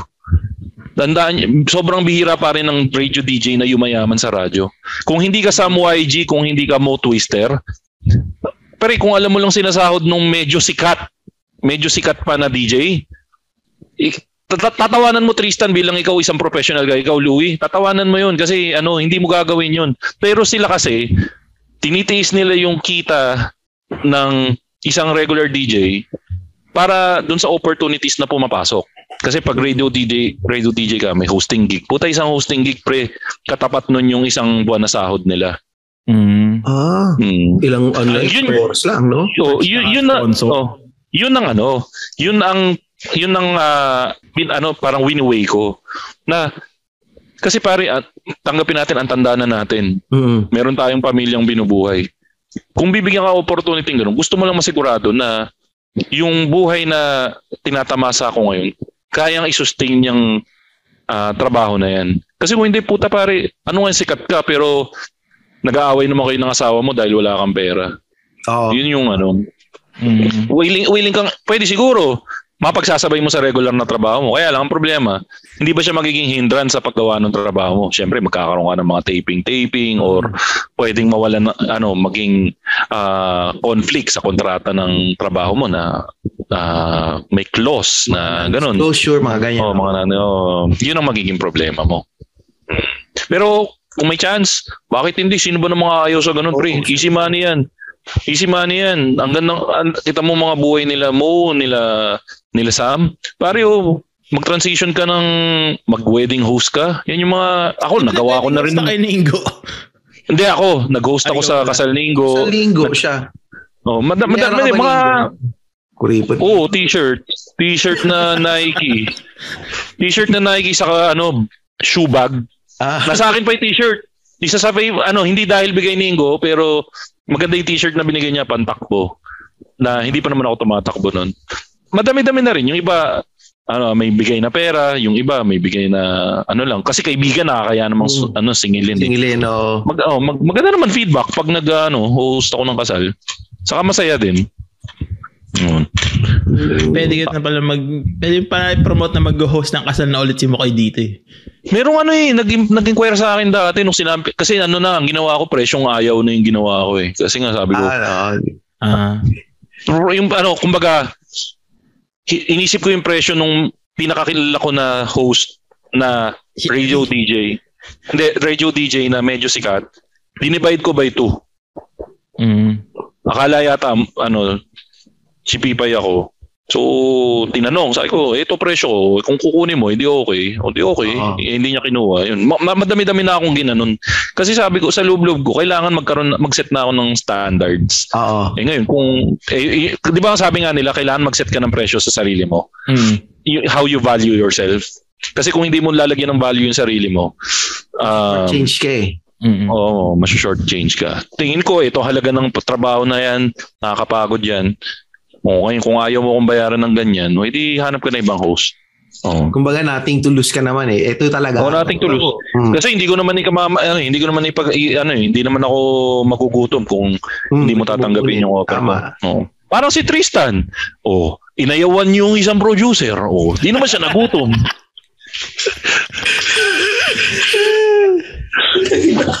Sama, masama pa rin loob dyan. dun, eh. Masama rin loob ko po siya. Tristan Ting inayawan. Dinid mo. Hindi, 3040 podcast, number 31 sa inyong Spotify chart. Uy, so proud ako sa inyo ha. So proud ako talaga sa inyo. Pre, pinagyabang ko yun sa mga kaibigan ko, sa misis ko. Pakinggan niyo tong podcast na to. Tangin na, kaya la, at, eh, sana, eh, actually, nalaglag na kami. Nalaglag na May kami. magbayad ulit kayo sa podcast Edward. Kaya siya para... ano ba talaga yun? Hindi ko mag-gets. Paano bang sistema nun? Ano kasi siya, um, ang ginagawa is, i-cross promo kayo. Ah, So, so, gusto lang- ipapasok yung commercial nyo sa Oo, iba. Gusto lang Oo. i-commercial ka lang sa mga possible na pwede kanilang, na pwedeng Na ah, makakuha ng audience. makakuha ng audience. Mm. And hindi yun nagtatapos dun sa makuha mong audience dun. Papasok din dun yung retention nung audience na makikinig sa'yo. Oo. So, Very good. nung napasok kami dun sa mga hindi namin nare-reach, kasi aminin naman natin, kumukuha lang naman talaga kami ng mga listeners sa Machong Chismisan tsaka sa Cool Pals. Oh, mga kaibigan nating Mga kaibigan podcast, lang di din ba? natin Mm. podcast talaga. So, ang naisip namin ni Louie, baka naman mas maganda, magano tayo, mag-venture out tayo na, alam mo yun, yung makita tayo sa ng mga ibang nakikinig din ng mga podcast Mm. Na doon natin malalaman kung yung ginagawa ba nating content is okay ba talaga? Kakapit ba sila sa mga pinag-uusapan natin na walang kwenta? So, yun nga, doon na doon medyo na boost naman yung confidence namin na ah, utya, hindi lang porkit kakilala nila tayo na magkakapit sila. Mm. So, yun. Tapos nagul actually nag hindi naman namin iniisip na magkakaroon kami ng ano eh ng rating eh or or what eh. Naisip lang namin, tignan lang natin ano mangyayari Mm. Kung May magiging maganda. okay ba. So, yun, parang pinip, pinip, ilang parang may number of plays eh. Na ano eh. May, yun de, ang tinitingnan nila yung unique listens. Oo, yung unique yung listens. unique li- yung unique listens tsaka yung retention daw. Kasi may may mga episodes kami na medyo mababa yung retention namin eh. Hindi, alam mo kung anong dahilan doon. Ang nagsabi niyan si The Great Ryan Rems. Hindi lahat, ang delivery niya, hindi lahat ng joke. Ay ano, ang joke niya, parang ano, album. Mm. Hindi lahat ng kanta maganda. Parang ganun sa atin, pre. Ganun sa atin sa podcasting. Mm. Ako, may mga podcast episodes ako na hindi ako masyado proud. Pero depende sa nakikinig kung ano yung ano. So magdedepende pa rin yan talaga Oo, sa... kasi may mga episode kami na nilabas na at di, di, di kami masyadong komportabling ilabas. Pero pag nakikita naman namin yung numbers, nagugulat kami sabi, Hmm. gusto nila yun. Oo, depende talaga sa makikinig kung ano, Iyon. kung ano yung reaction nila. Ang isa sa tinuro pa sa akin ni Mo na dati doon sa may studio setup pa. Hindi porket masaya kayo sa studio, magiging maganda yung show. Mm, Kasi dati parang ang saya-saya namin sa studio, pero yung show hindi ganun ka well ano, well uh, taken kasi yung ang mag ang manghuhusga pa rin sa yung nakikinig. yung nakikinig pa din. Mm. yung Pala laman, pa naman magiging maganda tong show na to. Saya natin eh. anyway, so siguro ito ah dapat to ano nga to eh. Oh, pad machine. Dinescribe na namin kayo ah. Oo. Oh, Uh, bigyan niyo naman kami ng libre, boss. so ano Ron. man may libreng promo diyan, pad machine. si ano Pero- si Boss Ron. Si Boss Ron. Ay, yung mga kahit mga 500 commercial ano lang. 100 lang. Oh, dahil na. Ay, isang daan, pwede na Tama naman, nag, nag-tap naman kami nung kinommercial mo na retention. Nilagay Ah, mo may, pa kami sa ano tayo dyan, may ex-deal dyan.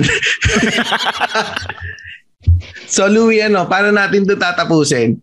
Siyempre, ano, yung promote ni Makoy, ano, may promote, may pa-promote ka ba, Makoy? Ah, yun, siguro pakinggan nyo na lang yung podcast namin na Machong Chismisan. Um, ma- Maglalabas kami ng bagong episode tuwing Mondays and Thursdays kung tama yung pagkakatanda ko. And Um, eh, uh, recording, tuwing kailan kayo nagre-record? Ayun, kung ano, ah, kung gusto nyo makakinig ng recording namin, mag-join lang kayo sa Patreon, patreon.com slash machongchismisan Ah, tuwing Mondays and ah, Thursdays. Mondays, and Thursdays. Ang, Ah. ang taping namin 7.30 pero nagbabago yun depende kung may availab- availability. Pero yun, ano, pero ang pinaka gusto kong sabihin sa inyo, eh, kung, kung nakikinig kayo ngayon dito at wala kayong pakisama at yung chismisan, try to listen to other Pinoy podcast. Support nyo lang yung local podcast scene. Kasi kailangan kailangan ng support ng mga other local podcasters. Um, nasa PNA man yan o nasa ibang grupo. Uh, advocacy ko na talaga, miski dati pa, na to keep the whole podcast scene alive. Uh, kasi nagkaroon ng time na nagkaroon ng ano yan eh, ng uh, dip nung nagsara yung mga major podcasting network. So, anyway. lalo na ngayon na ang daming independents na katulad nga ng 3040 podcast, katulad ng MJ's Bubble podcast, katulad ng iba pang podcast. Ano, hindi lang pera kasi minsan ang habol nila. It's a, it's their dream to uh, say what they want kaya ano, kung makita nyo yung niche na gusto nyo, supportahan nyo lang at iparamdam nyo dun sa mga nagpa-podcast na nakikinig kayo or nagugustuhan yung ginagawa nila. Kasi uh, yun yung mag-drive dun sa mga bagong podcaster na maglagawa ng bagong material. And ang advantage sa inyo nun, more choices para sa inyo. So, kung nagsasawa kayo sa pinapakinggan yung podcast, may bago pa kayong pwede pakinggan kung may nagbubukas or may nag-stay ng mga bagong podcast. So, support local podcast lang. Napakaganda naman ang sinabi. So, Louie, pwede bang ako yung magtapos ngayon? Oo, oh, ikaw na magtapos. Sige. Makoy, Hmm. I love you. Bakla ang putik ah. Not that there's anything wrong about it. Ayun, okay na. Utay na. Okay na. Dito, dito tuloy ako makatingin sa camera.